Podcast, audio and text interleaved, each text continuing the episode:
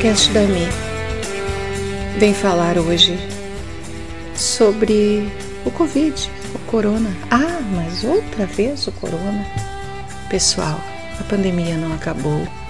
Embora estejamos nos preparando né, para as festividades de final de ano, para o carnaval que foi liberado, mas quantas pessoas ainda morrem desta doença?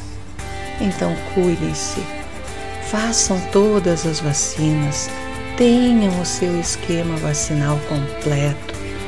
E uma coisa que preocupa bastante é a questão de que os jovens não estão fazendo vacinas. Fazem uma dose e acham que estão imunizados e não completam a segunda e talvez a terceira dose de reforço. Então, vacinem-se, a doença ainda está aí. Tudo começou em dezembro de 2019. Era só um caso isolado, era lá na China, nada demais. E não tínhamos com, com que nos preocupar. Depois chegou na Itália, a primeira morte, o primeiro lockdown. De repente, aquela cena de corpos empilhados nos assustou e o problema cada vez mais perto.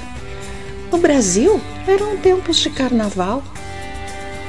Por aqui, Nada pode ser mais importante que isto. Que coisa triste, né, pessoal?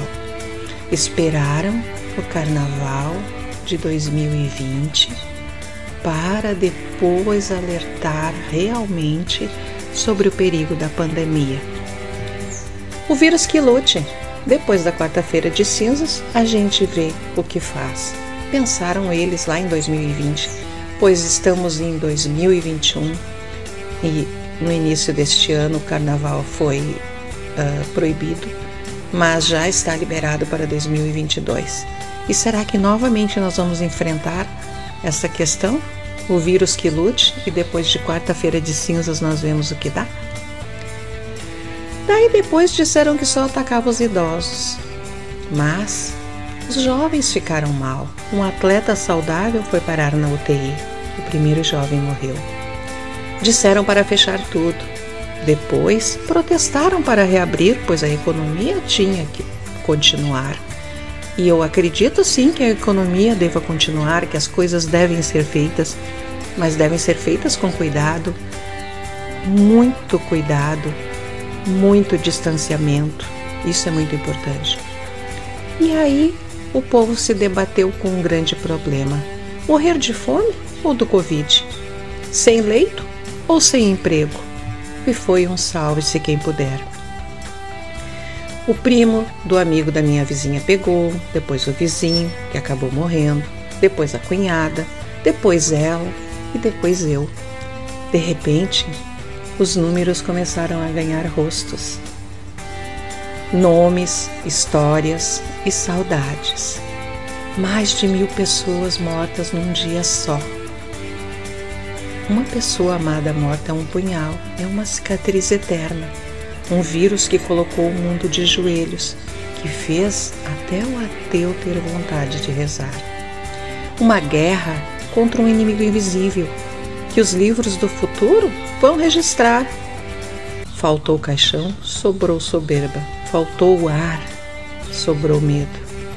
E que as próximas gerações possam nos perdoar. Quem escreveu esse pequeno texto final ali foi Kátia Botelho, é uma poesia. Né?